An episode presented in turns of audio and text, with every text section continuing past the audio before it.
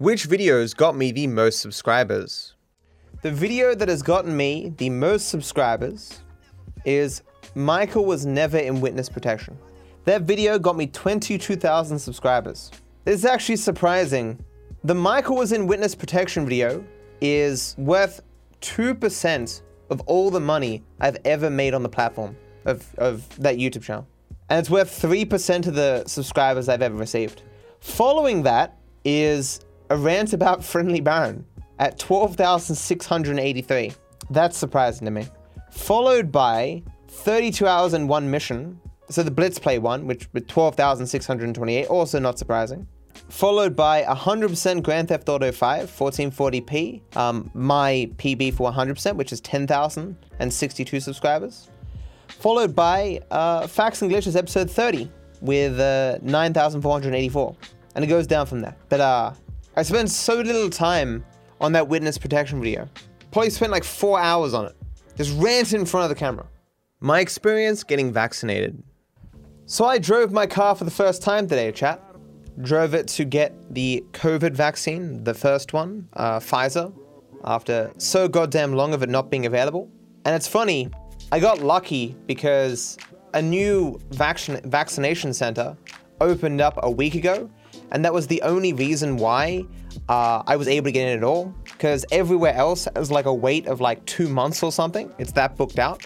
But this one, just because it had opened up, not a lot of people knew about it, and so it was filling up fast. And so I, I got in, booked an appointment uh, two days ago.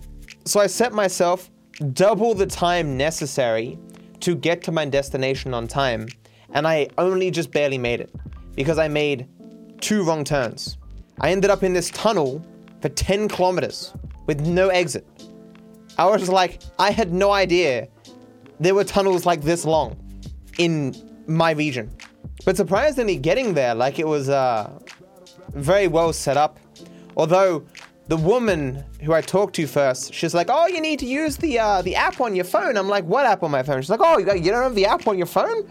It's been around for like a year. Like everyone has the app on their phone." I'm like, Uh, "I don't. I've been at my house for like two years." She's like, "Oh, hi."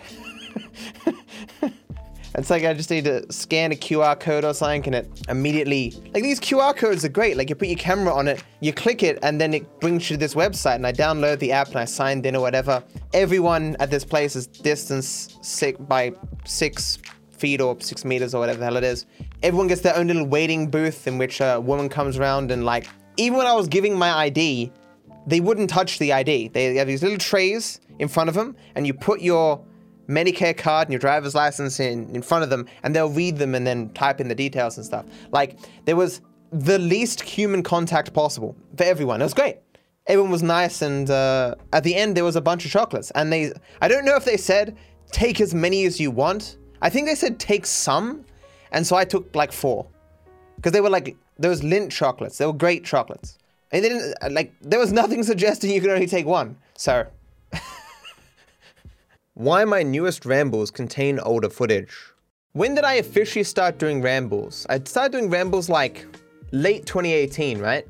But I've got hours of footage before that, so what I have done is I've gotten other people, just random people from who watch me, to go through my older stuff and find all the rambles. I only put out those that actually make sense in present day, but uh, I'm not doing rambles right now because I'm not doing uh, my normal streaming, you know? So I'm not confused and be like, why is he doing speed running in these rambles, man? Speed running ages. Why don't you ramble? I haven't done Oko in two months. That's why I'm saying I haven't uh, done any rambles. Calling small ants small ants. I didn't notice until after I made that video that I did say small ants every time. Small ants. But like, small ants, small ants. Like they're, they're, they're the same. I just woken up. I've heard people call him small ant before. How was I meant to know? I've heard it both ways. His name doesn't have a space. exactly. Argument from authority and the supernatural. So, for those unaware, like back in the day, I used to talk about like um people's ideas of spirituality and religion and all that jazz, and like it was very interesting at the time. But now it's just so lame and depressing, you know. Like, do you guys understand why an argument from authority is a fallacy? Like this is this is actually one of the most debated fallacies I think that exists. So the the formulation that is definitely a fallacy of reasoning is where you say because this person says it, this makes it true. So a doctor says you have cancer, that means it's true you have cancer. That's not technically accurate because obviously a doctor can be mistaken. They can, you know, you could be the wrong patient. They could do tests incorrectly. Um, their assessment of these tests could be wrong, whatever, because doctors are fallible.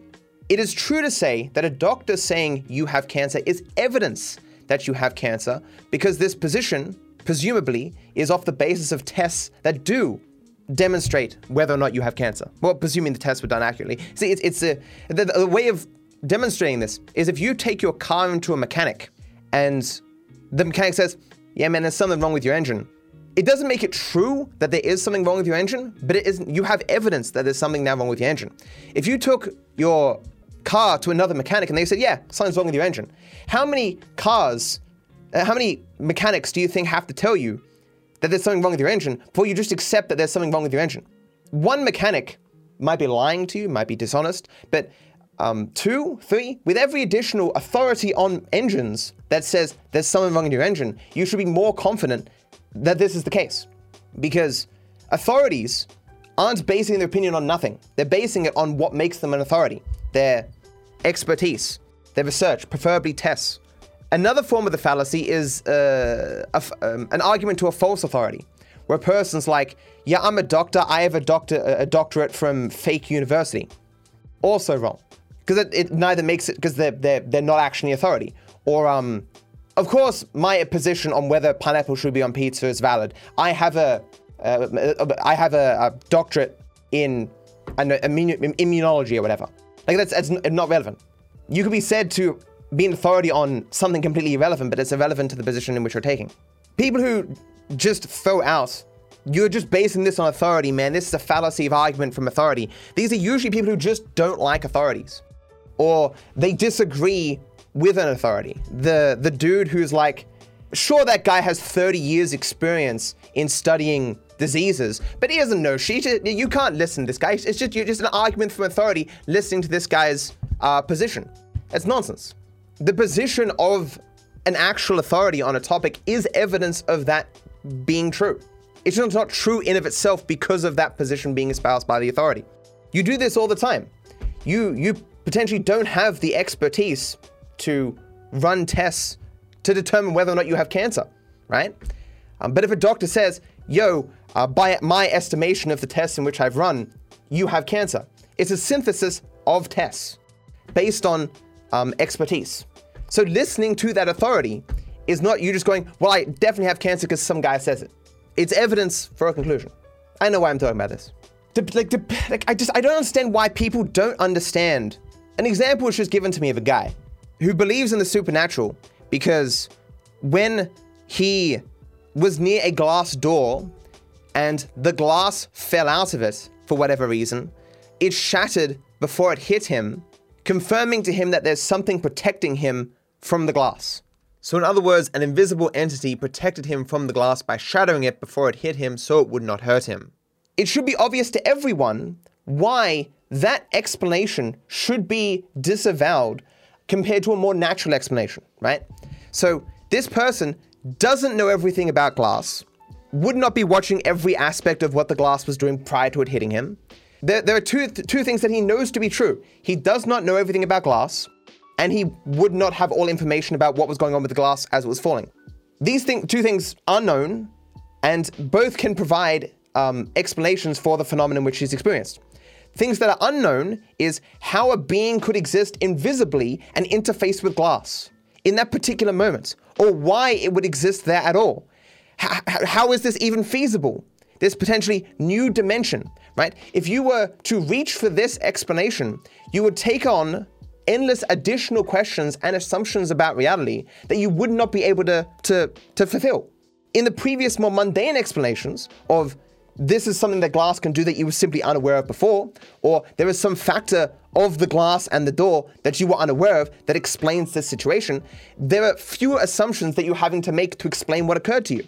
And this should be what you do for all of your life what is what explains this phenomenon that I've experienced with the fewest amount of assumptions necessary? I, I have to take on the fewest amount of burdens possible to to explain my situation. Your own ignorance is usually a good place to start. The problem in, in most cases with supernatural explanations is for literally decades, if not now hundreds of years, supernatural explanations have been posed for fucking everything and they've always failed. Either they've, they've been superseded by natural explanations or they have not been able to be used in a predictive, predictive capacity to determine to, to have a reasonable uh, assumption about what's going to happen next. We can't say, based on this supernatural explanation, uh, we should see X, Y, and Z, and then we actually see X, Y, and Z. They've always failed.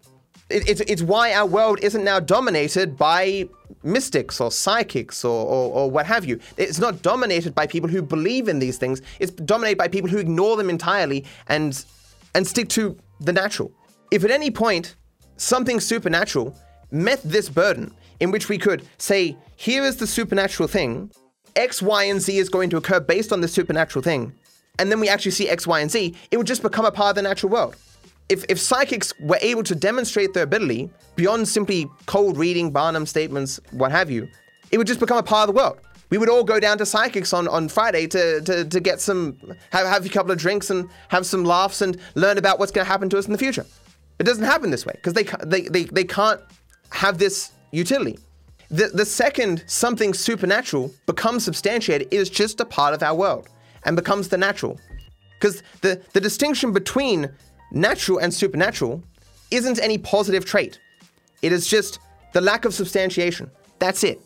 If you can substantiate it in a way that is useful, it becomes a part of the natural world. It's why when you try and think of positive traits that apply to everything that is supernatural, there aren't any. There aren't any commonalities.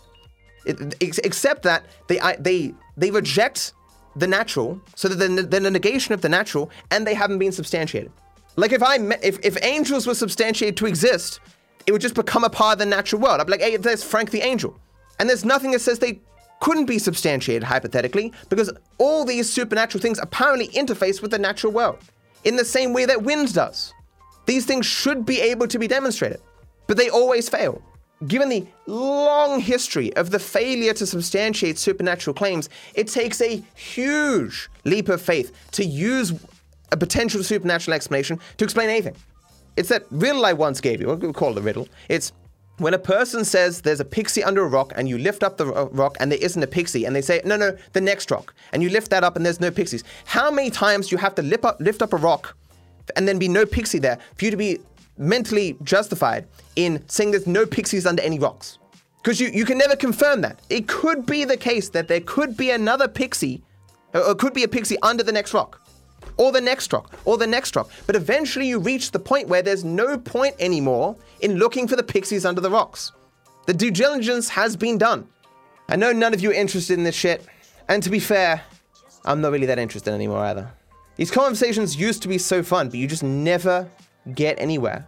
Because if a person's already making the logical errors that lead them to explain most of their reality with the supernatural, you aren't getting through that with a conversation.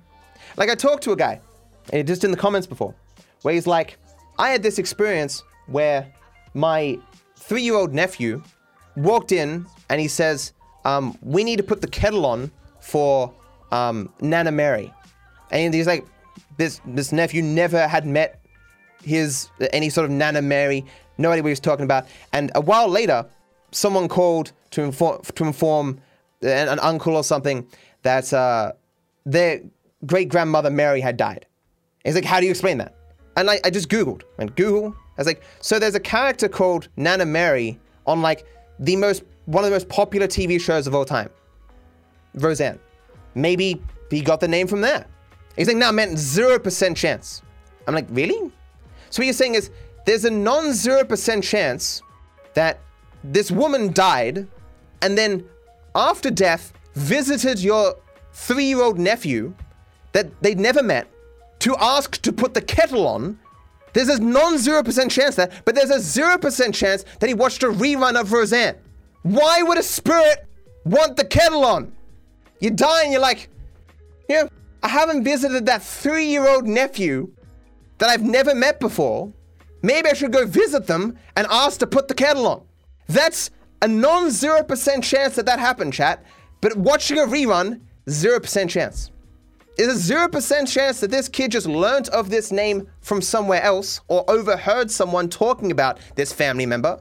Or that this guy is unaware of when this child met this great grandmother, whatever? 0% chance. But someone dying and through mechanisms unknown, still maintaining themselves in this reality, and then through mechanisms unknown, translocating themselves through this dimension to a child, and then having this ability to communicate after death to someone in the physical world. What they ask is to make them a cup of tea. All the potential hypothetical explanations for this situation, and this is the one that this person thinks is the one to go with. All I'm saying, chat, is if you die, I'm not making you tea. All right? There is so much that each of us doesn't know about ourselves, about our psychology, about the things that we interface on, on, with on a day to day. I couldn't build a computer, I couldn't build a toaster. The world is so ambiguous and unknown. And yet, people, when they reach for things to explain their surroundings, they just stack on themselves assumption after assumption after assumption after assumption after assumption to get to magic. I just don't know why people go to the mental effort. How I'm going to die. So I know how I'm going to die. It's true. One day, it's gonna be a knock at my door, and I'm gonna be like, oh shit, dazed, half asleep. It's one of those packages that I ordered. Oh no, if if if I don't go get this package, it's gonna go to the post office.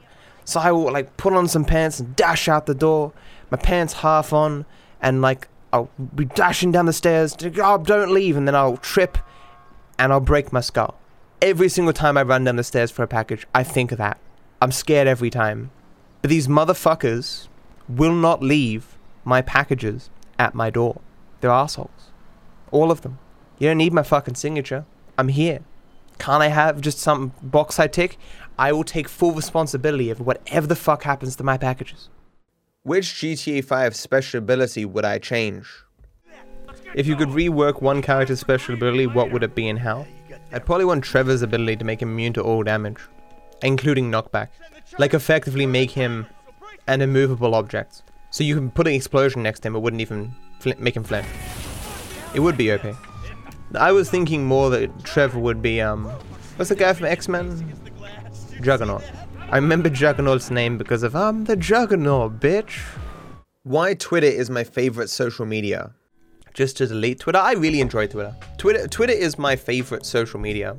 There's not no one sending you fake friend invites or sign up to this. There's no endless shitty fake pages full of garbage or whatever. You follow specifically the people that you want to follow. There's no people aren't there writing page after page of garbage posts or just putting out endless stuff because there's a limit on the text and stuff. I, I, I think it's great.